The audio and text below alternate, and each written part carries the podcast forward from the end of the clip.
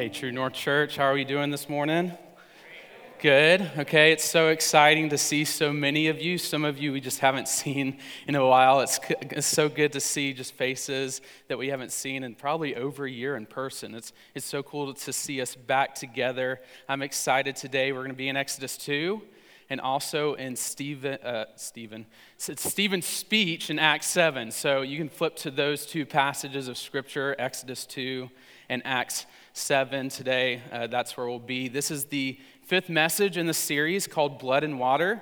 Uh, I'm so excited for this, excited to go through a whole book of the Bible as a church, and I hope you're excited too. The first two weeks of this uh, series, Philip talked about Genesis, okay, and we got the story there. And uh, the last two weeks, we talked about Exodus and we kind of got the origin story of Moses, okay? And what's fun about the origin story, we, we, we, looked at the story of him being put in the basket in the Nile and just God's hand being over him as he floated down this dangerous Nile as he ended up in the hands of Pharaoh's daughter. Okay, and God's hand was over him, protected him. And this week we kind of see he's grown up in this Egyptian culture and just to go back to the origin story, like I think of superheroes, right? Obviously, I think of Superman. I don't know who you think of when you think of superheroes. And I think of Spider Man experiencing his, uh, his uh, superpowers for the first time, okay? And I think of him swinging and jumping from building to building, and he's just testing his limits. And what does he do? Who remembers the very first Spider Man movie? He plummets, right? He just falls down to the sidewalk below and he experiences like the extent, right? His strengths to the fullest extent. And he also experiences his weaknesses as he falls to the sidewalk below. I'm reminded of myself looking at the story that we're going to look at today. I'm reminded of me being a young adult, okay? And some of you are looking at me and you're thinking, Josh, you are a young adult. I'm talking about even younger adult, like 22 years old. I came up uh, for a three week mission trip, and three days in, decided that I was going to move up to Alaska. Okay, I caught the bug, as so many of us do. I wanted mountains, so I moved up here and uh, really didn't know what I was getting into. Some of you were actually here for this. Okay, I moved into a Sunday school classroom with two check in bags. It was a lot of fun. That was me for like a year here. And just over the course of that year, I really experienced my weaknesses. I kind of got to experience some of my strengths. And like during this whole time, I had like this calling. I knew I wanted to do youth ministry, but really wasn't sure where that was going to take me. I wasn't sure of the destination. And just reading the story of Joseph, Joseph today, not Joseph, Moses today, I am reminded of that. I can feel that. So I just want you to think about your young adulthood. Maybe, maybe right now, maybe you're struggling with your calling. You don't know, you know, what, what you're doing with your life. That is very much where Moses is today. Okay, so I want you to join me. We'll start off in Exodus 2, 11 through 25, and we'll read this. It says this One day when Moses had grown up, he went out to his people and looked on their burdens, and he saw an Egyptian beating a Hebrew, one of his people. He looked this way and that, and seeing no one, he struck down the Egyptian and hid him in the sand. When he went out the next day, behold, two Hebrews were struggling together. And he said to the man in the wrong, Why do you strike your companion? He answered, Who made you a prince and a judge over us? Do you mean to kill me as you killed the Egyptian? Then Moses was afraid and thought, Surely the thing is known. When Pharaoh heard of it, he sought to kill Moses, but Moses fled from Pharaoh and stayed in the land of Midian, and he sat down by a well. Now the priest of Midian had seven daughters, and they came and drew water and filled the troughs to water their father's flock. The shepherds came and drove them away, but Moses stood up and saved them and watered their flock. When they, had, when they came home to their father Reuel, he said, How is it that you have come home so soon today? They said, An Egyptian delivered us out of the hand of these shepherds, and even drew water for us and watered the flock. He said to his daughters, Then where is he? Why have you left the man? Call him that he may eat bread. And Moses was content to dwell with the man, and he gave Moses his daughter Zipporah. She gave birth to a son, and he called his name Gershom, for he said, I have been a sojourner in a foreign land. During those many days, the king of Egypt died, and the people of Israel groaned because of their slavery and cried out for help. Their cry for rescue from slavery came up to God, and God heard their groaning, and God remembered his covenant with Abraham, with Isaac, and with Jacob. God saw the people of Israel, and God knew. So today I have one big point. I hope that you will write this down. Uh, you've heard it so many times God sees, and God knows.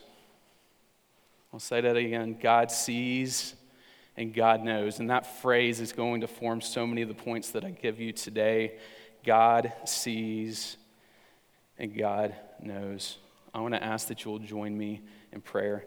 Dear Lord, just want to thank you for this day. Thank you for bringing us here today. Thank you for the book of Exodus and just the story of your people, the story of these people who are being oppressed. I just pray that we see you in this story today.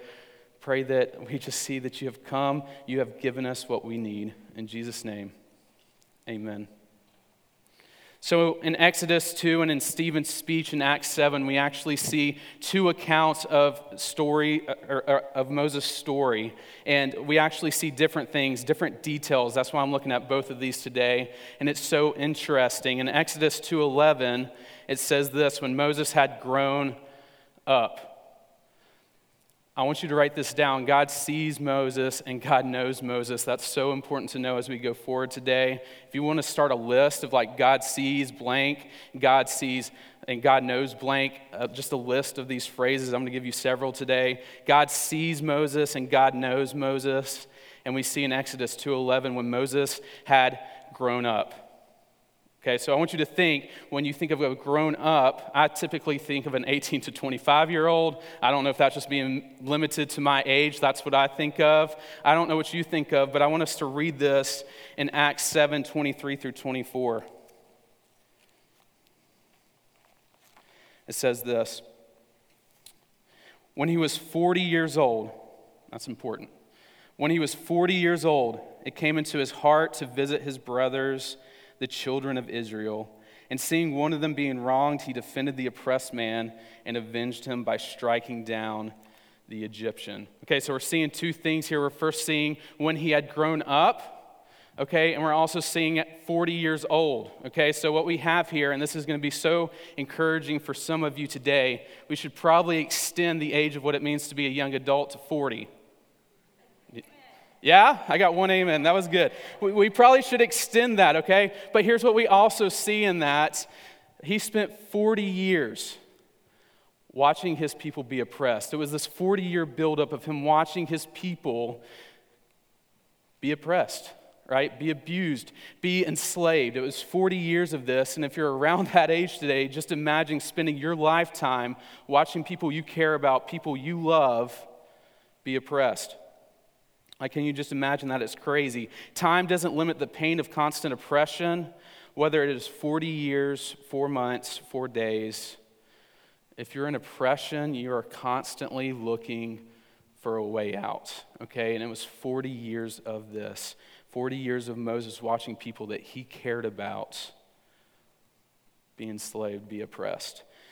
So what we also see in Acts 7:25 it's so interesting. He believed that God was calling him. He believed that he was going to be the savior. He believed that he was going to be the one to save these people from being enslaved. In Acts 7:25 it says this.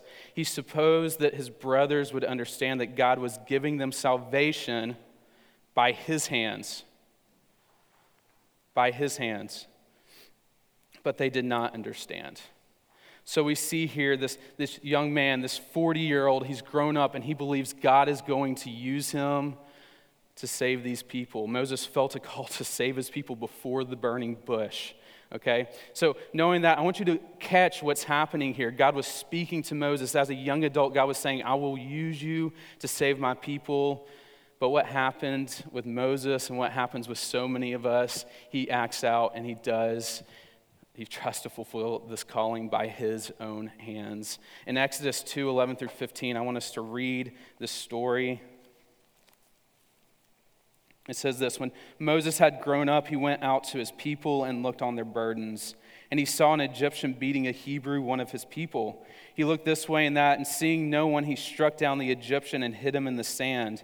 When he went out the next day, behold, two Hebrews were struggling together, and he said to the man in the wrong, Why do you strike your companion? He answered, Who made you a prince and a judge over us? Do you mean to kill me as you killed the Egyptian? Then Moses was afraid and thought, Surely the thing is known. When Pharaoh heard of it, he sought to kill Moses, but Moses fled from Pharaoh and stayed in the land of Midian, and he sat down by a well. It's so important to note that Moses grew up in violence, okay? He experienced a whole generation. He, he, he grew up in an environment, in a culture where a whole generation of ba- male babies were thrown in the Nile. He grew up in violence, and in this moment, he acted out in what he grew up in, okay? He acted out in violence and he killed a man. And I just wonder, since this was probably the first act of violence we see him do, as he was killing this man, we don't know if he hit him to death, if he threw stones at him, we really don't know. But if he was just sitting there, and the cost of violence, the cost of death was just slowly making itself known to him. Right? In this moment, he, he, he acted out. He did this by his own hands. He saw that his plan fell apart and he just called it a thing. That's also so important to know. He, he, he looked at this thing, this moment, he acted out, he did this by his hands, and all, he looked at it. It was technically a sin, and all he could do is he called it a thing. He couldn't even call his sin a sin, right? He ignored his weaknesses. So I want you to add this to your list today God sees our weaknesses, and God knows how to use them. Okay, we talked about that in Genesis a couple of weeks ago. He sees our weaknesses and He knows how to use them. You see, when we step out of God's calling and God's timing, we just display our weakness, okay? We just throw it out there. We display our weakness, we reveal it, and we create things that hurt us, things that send us running. We look back and talk about it as a bad decision when we do things by our own hands and not His hands. Only dis- disorder follows, and it's so embarrassing. Like, I just want you to imagine just Moses sitting there. He's looking at this dead man as he's trying to cover up this dead body with this sand, right? Sand, okay, Egyptian sand. I don't know if you've experienced yet, but I know this you have experienced snow, all right? Dry snow, especially here this last month. And if any of you are like me, you allow the dry snow to just rest on your hood. You don't actually scrape it up because you know when you hit the highway, okay? And I know you, you're not going to speed, but you're going to go fast on the highway. And as you're going fast, that snow's just going to blow past you, right? You're like me and you're in the Millennium Falcon going light speed. Any of you have that feeling? Like that's what I'm doing. And this dry snow that we experience is so much like this dry sand that He's putting over this dead body. And God is like this wind that just comes and reveals our big mistake. Right? And we relate so much because when we sin, when we make mistakes, we just want to hide it. We just want to hide our mistakes. And Jesus reveals it. We cannot hide our sin, right? Uh, his, his glory, right? He, he, he died on the cross for us. And in that moment, when he died on the cross for us, all of our sin was revealed. And it's so important to know. God sees our hidden sins and God knows how to best expose them. God sees our hidden sins, and He knows how to best expose them. Jesus wore them on the cross, yet we can still sit here in the sand just trying to cover up our sins and mistakes as Moses did, trying to hide it. And I just wonder what if we just stopped playing in the sand for a little bit and we looked to Jesus on the cross? This is, this, we relate to Moses so much here. Moses tried to rush God's plan and made a huge mistake. He committed a sin. He couldn't handle the stillness of waiting for God to fulfill his covenants. The stillness that God displayed as Moses waited on God was just too much. And we just can't forget that God uses these moments of stillness in our lives to further our faith. Moses couldn't handle this and he ran.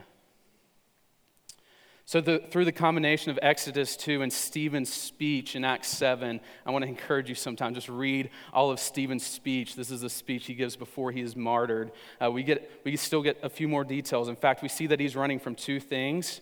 In Exodus 2.15, we actually see that he is running from Pharaoh's wrath.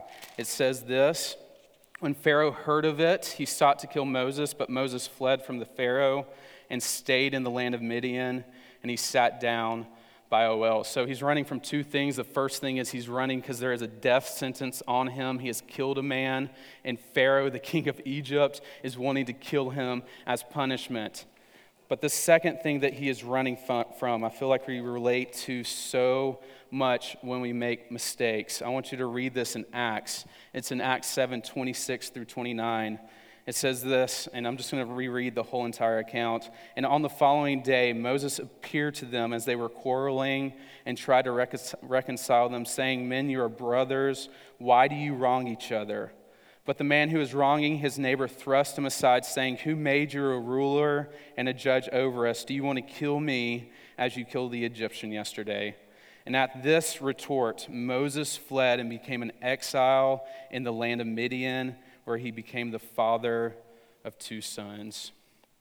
So we actually see two things today. He is, first of all, running because there's a death sentence on his life, but he's also running, and we relate to this because the people who he trusted, the people who were supposed to believe in him, the people who are supposed to side on him, betrayed him, retorted him, called out his wrong, and he does what we so often do in those moments. He ran.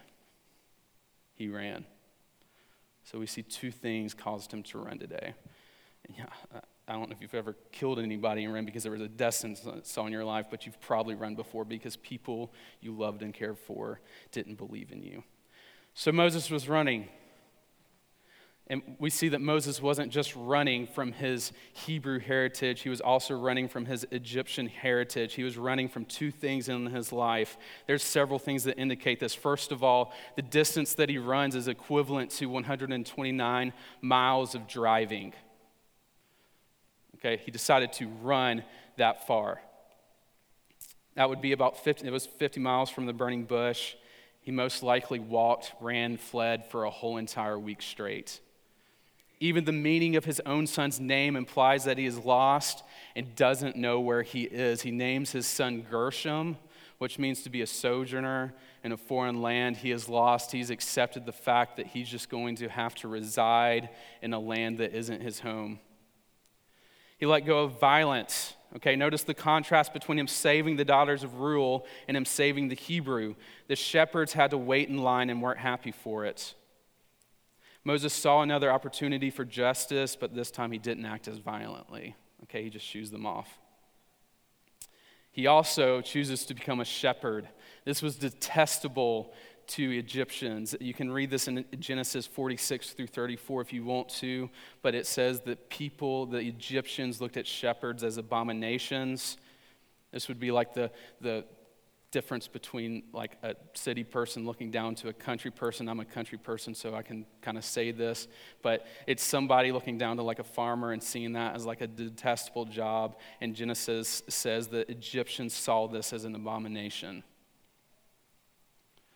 And the final thing we see, the final reason why I believe he's running today is he's so helpless.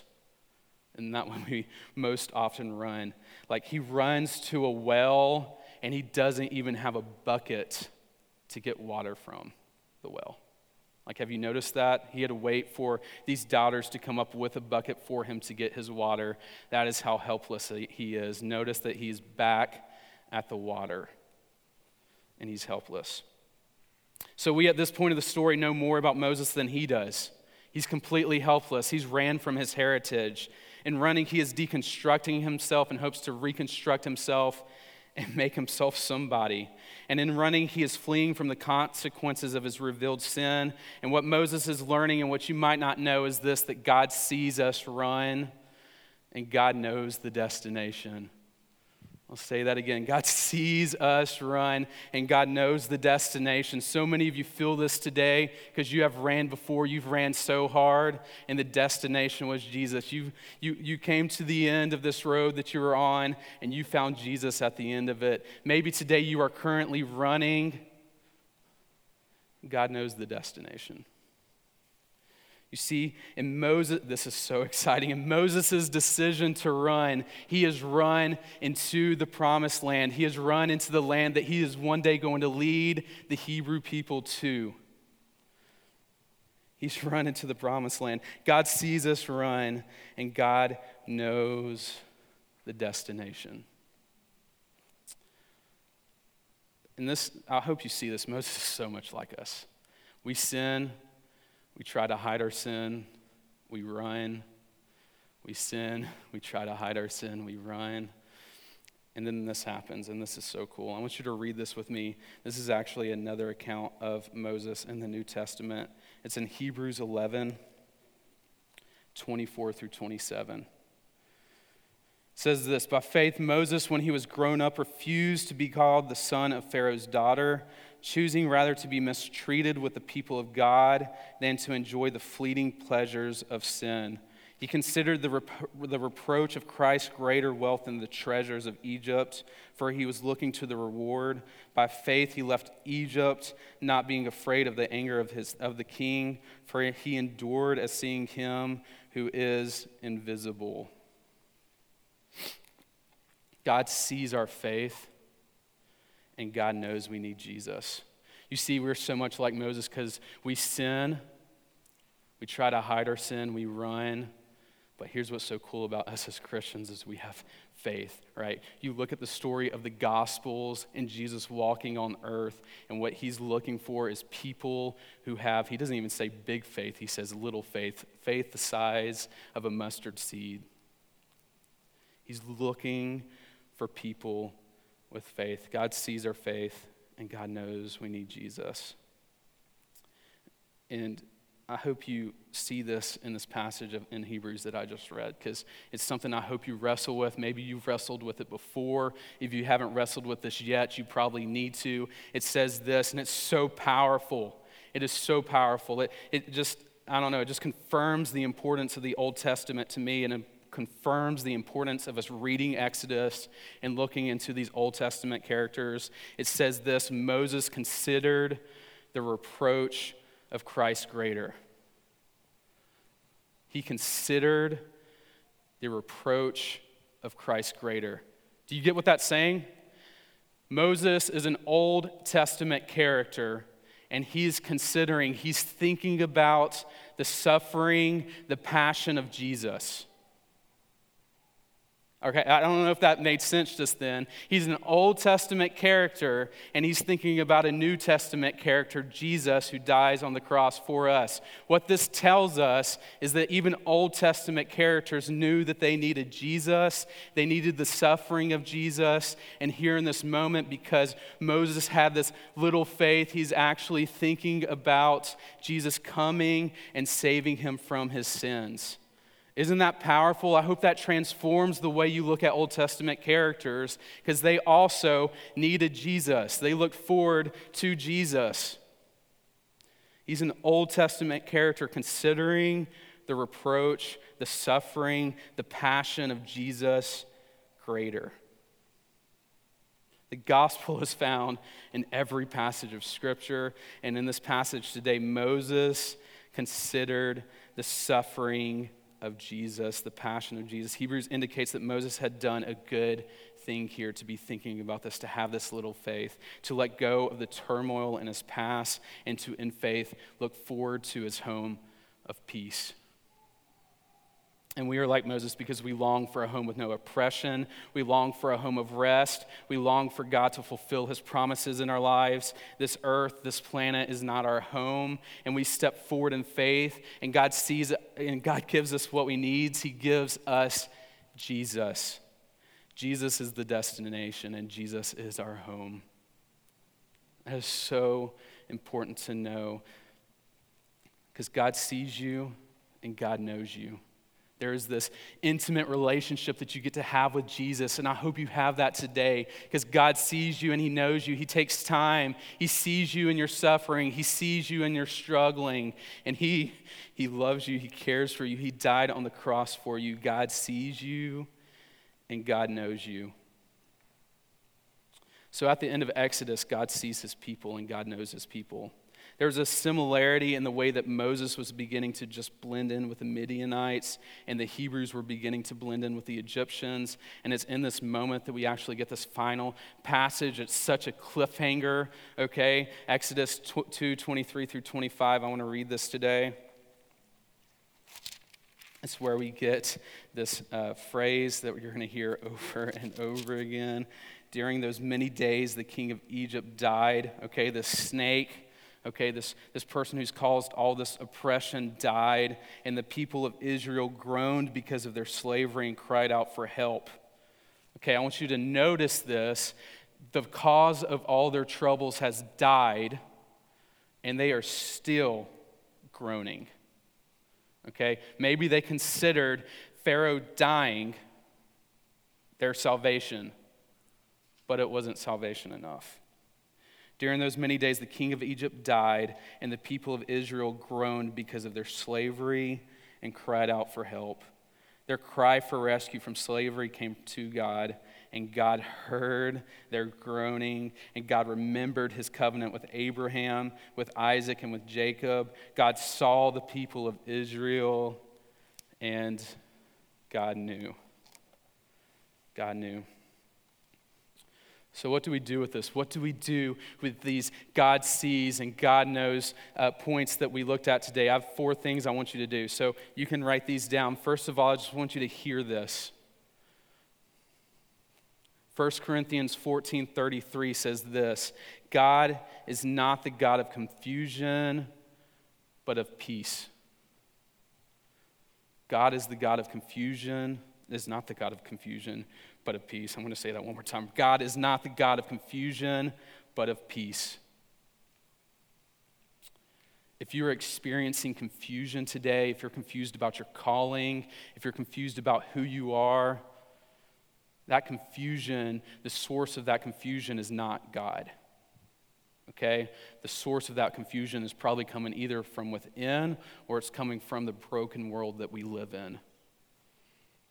But God, He's a God of peace. So, what I encourage so many people to do, if they are struggling, if they need, if they need peace today, is just to ask for it. Just spend time with God. Ask Him for His peace because He is a God of peace and He gives peace generously. I wonder if today you just need to spend time in prayer.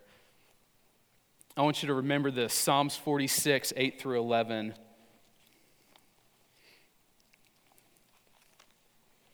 says this Come, behold the works of the Lord, how he has brought desolations on the earth. He makes war cease to the ends of the earth. He breaks the bow and shatters the spear. He burns the chariots with fire.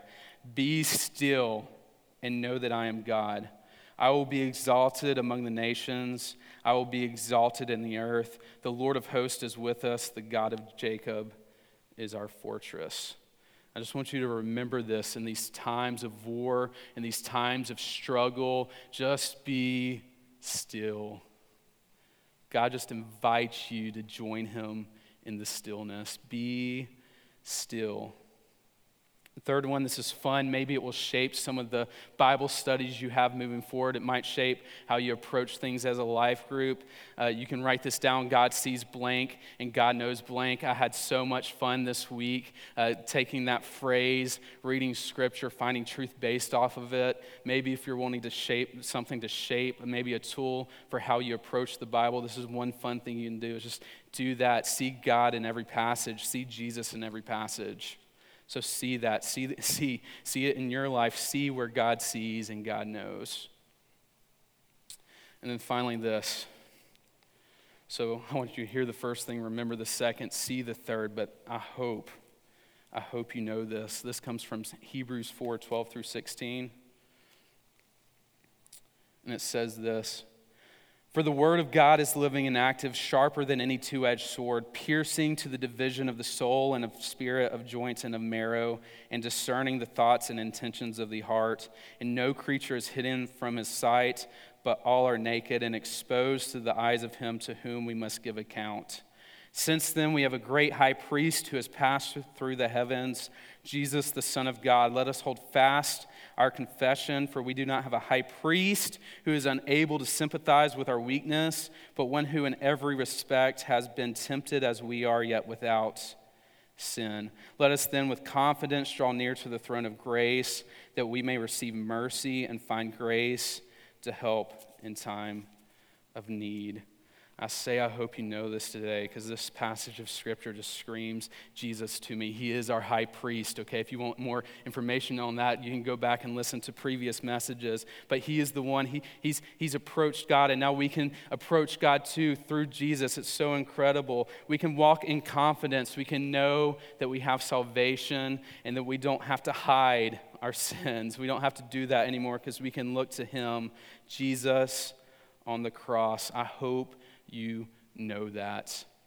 And maybe it's been revealed to you today, and I just want to encourage you to continue to read this passage. Let it sink in, let it become implanted in you.